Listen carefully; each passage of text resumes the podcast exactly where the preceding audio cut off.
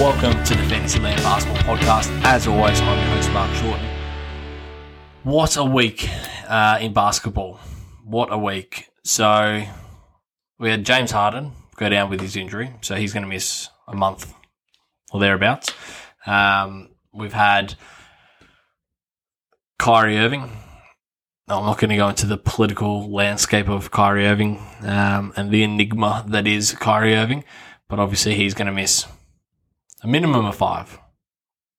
Could be a maximum of forever. Um, it, it, feels as though every single time something happens with Kyrie Irving, he's one. Oh, I'm trying to I'm trying to bite my tongue here a little bit. He's one step away from retiring every single time something happens, or every single time he gets called out for something. Um, whether he believes that he's in the right. Um, he just doesn't like being told what to do. So we've got or the Kyrie Irving's got his six step approach to coming back to the Nets. Um, obviously, culminating in meeting with the owner to to make sure that he they know that his values align with the Nets Association. To be honest, I think he's going to get traded before that, or I think something will something will happen before that happens. Um, I don't see Kyrie Irving playing for the Nets in five games or six games. Um, I think something's going to happen before that. Um, and then Miles Bridges. Again, I'm not going to go into all of the details about Miles Bridges. All we kind of need to know is that he's technically able to play basketball again. So, and technically able to play in the NBA again. He doesn't have a team right now, uh, I'm pretty sure Charlotte have his restricted agency, restricted free agency rights. Um, but the NBA, unlike the NFL, will impose some pretty serious sanctions and fines and suspensions if he decides that he's going to play again. Um, I don't see him playing this calendar year. Um, I probably don't even see him playing in January. I think it's going to be February at the earliest. Just a gut feeling. I think it'll be in excess of 30 or 40 games for a suspension, uh, which will take us into the new year substantially. So we'll see. We'll see. Um, the James Harden one, very frustrating. I've got Harden in a lot of leagues. I've got Harden and Kyrie Irving in another league. Um, but yeah, whenever you take James Harden, you expect that there's going to be some sort of a rest here and there, maybe a week um, with his hamstring. That's always been the one for the last three or four years that's proven a little bit of troubles. Um, but this one I was not expecting, and it's really annoying me. Um, and it's meant that I've lost in a couple of leagues for the first time. I was two and zero oh in every single redraft league, which was awesome. Now I'm only now three and zero oh in one league off the back of oh I've got a draw in this league. Um. So what is that? So I am just looking it up now. It's a loss there. It's a loss there.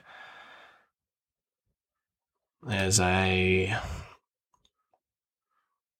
win there. I'm happy to get. So there's a there's two 11 category leagues that I'm in.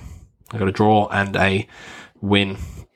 The one that I got a win in, I'm three and zero, which I'm very happy about because I've got James Harden and I've got Kawhi Leonard there and I managed to somehow hold on for the win. Um, that's a $200 league, so I'm very happy to 20 teams, $4,000 prize pool, so I'm very happy to be um, undefeated in that one. Um, but hey, let's let's talk waivers. So it's there's a couple of um, there's a couple of players who have recently gone down where um, where there's been some opportunities uh, for players, and there continues to be opportunities for some players, um, which I'll touch on in a second. And if you are somewhat new to the podcast, whenever I do talk waivers, I try and get across both the ESPN and the Yahoo ownerships, and I try and get under 40% for both of those. Obviously, there is going to be some players in ESPN that are a lot higher owned than Yahoo and vice versa. But given that those two are probably the two bigger platforms, uh, I try and get under 40% for both of those so that at least whenever you're searching for these guys, they are going to be readily available in most of your leagues. Um, so the first one I got here is Bruce Brown. So he, and I, I'll be honest, I, I didn't coin this phrase, phrase. I heard it on another podcast. Um, he's the Swiss Army knife for the Denver Nuggets. He does a bit of everything and he actually plays some really nice defense. Um, the the Nuggets are a high powered offensive team. They've got decent defenders, but they don't have really any standout defenders. And the only person that would play the shooting guard role outside of Bruce Brown would be obviously you got KCP. He's really good, but he's probably struggling a little bit on offense. And then you've also got um, Bones Hyland, who's just not a good defender uh, and doesn't get back on defense. That last game was was not um, a nice showcase offensively, but not defensively.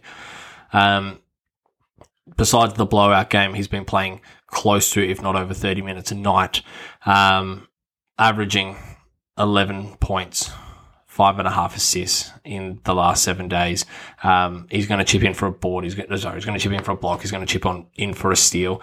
Rarely turns the ball over as well. He's someone that you can get off your waivers as I was saying before, he's at 35% ownership on Yahoo. He's only at 8% ownership on ESPN. And he's somebody who's going to not hurt you anyway. He's going to be somebody who can contribute to every single category, um, which is what you like to see on a, on a waiver. Um, I, am not a massive fan of just getting shooters. There is obviously a spot for them, but I like players who are a little bit more well rounded. Um, whenever you're, you're waiver wire hunting. Um, so yeah, Bruce Brown.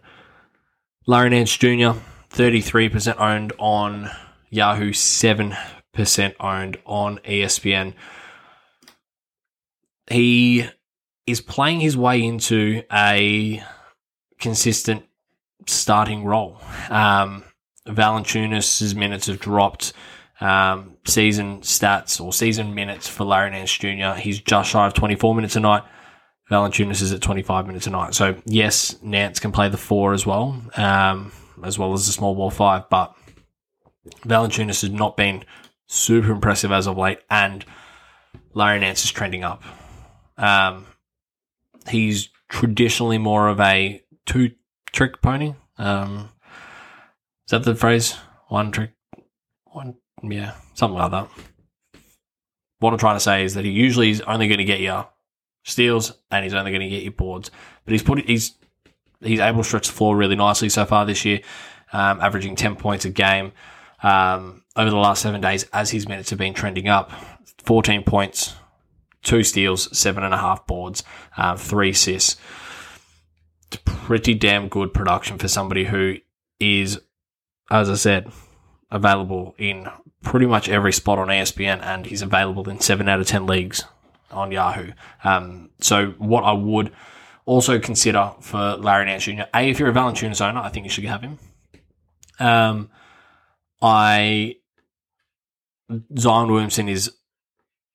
It, it, feels as though he's always minutes away from destruction, um, and really just blowing out a knee or blowing out an ankle or hurting his back or something. Um, and Brandon Ingram is is kind of just back as well from missing time, um, and he's not immune from missing time um, down the track as well. So I really like Larry Nance Jr. as a handcuff to a lot of the bigs at New Orleans, probably more Zion than anything else. Uh, sorry, probably more um, Valanciunas than anything else, just because Val plays exclusively at the five, um, whereas the other guys can play a little bit more um, in in terms of other positions. So yeah, um, Christian Koloko. Now, I did think that. So Pascal Siakam, if you weren't aware, Pascal Siakam's out for an indefinite period of time um, with a two week timetable on a reevaluation. I th- those always make me a little bit nervous um, because it could be three weeks, could be four weeks, could be five weeks, could be six weeks. Who knows? Um, without having a firm timetable on it, at least with Harden, we've been told he's going to miss a month. Um, might be a few days either that either way, but out indefinitely with a reevaluation is concerning. Um, what has he actually done? He has right adductor strain. Yeah, that could be could be up to a month. That. Um, I, I thought with him going down, I thought Precious Achiuwa was going to be the person who picked up the most from that. Turns out Christian Koloko, he just dominated. He, in fact, he the one of the leagues that I got a draw in today. This guy picked up Christian Koloko three minutes before the game started, and I thought that was a bad pickup. And he's gone out for six blocks, seven point, sorry, seven boards and eleven points. I, I think while, um, while Siakam's out, a lot of the other Toronto guys because they run such a tight, um, tight structure and they they don't have too many players take the court. Um, they only run maybe six or seven, maybe eight deep. Um, they Christian Koloko is going to play big minutes. He's going to play 30 plus minutes a night unless he gets in foul trouble. He is going to go pretty close to a double double every night and he's going to get you a couple of blocks. Um, and I think that's just money for Jam whenever you've got. He's only in 2% of leagues on Yahoo, 0.3 he's owned in 0.3% of leagues on ESPN. I can almost guarantee you, whenever ESPN updates for today's games, that number is going to be up at about 5, maybe 10%. Um, but Christian Koloko is somebody who should definitely be having a look out for, especially if you're the uh, if you're in need of blocks or if you're the Pascal Siakam owner. Max Strus. Now, this is somebody who has I've added him in quite a number of places because he's getting big minutes. He's closing games. Um, Miami, Miami, as soon as they trust the player, and as soon as Spoelstra and um, and Bam and Jimmy Butler trust the player, they they just they're such a prominent presence in their rotation. And Max Strus is averaging over the last week. He's averaging 35 minutes a night, 17 points, three boards, three assists, a steal, and a couple of triples. It's just these numbers. You you really you shouldn't be able to find them on the waivers, but right now we can find them on the waivers, which is great. And I think that Max Strus is somebody that, as long as he stays hot, and as soon as as long as he stays in the rotation, and as long as he continues to be a hustler, Miami are going to love him. The other thing that we've got to be mindful of about Miami is Victor Oladipo still out. Kyle Lowry's old. Jimmy Butler's always broken and always can sit out if he wants to. Those are three guards that will heavily, normally heavily uh, be prominent in the rotation that on a nightly basis may not play. Um, and Max Strus is just, he's been unreal to start the season. So I really like him. He's 44% owned, so he is slightly higher than the threshold that I set for myself. Um, but I really like him. I think he's going to have a, a, really nice year. Um, and 12% owned on ESPN. Um, so Max Strus. And the other thing that I do like about him, the reason that I did pick him up is for this upcoming schedule. Um, and I don't know what is happening in America on the Tuesday.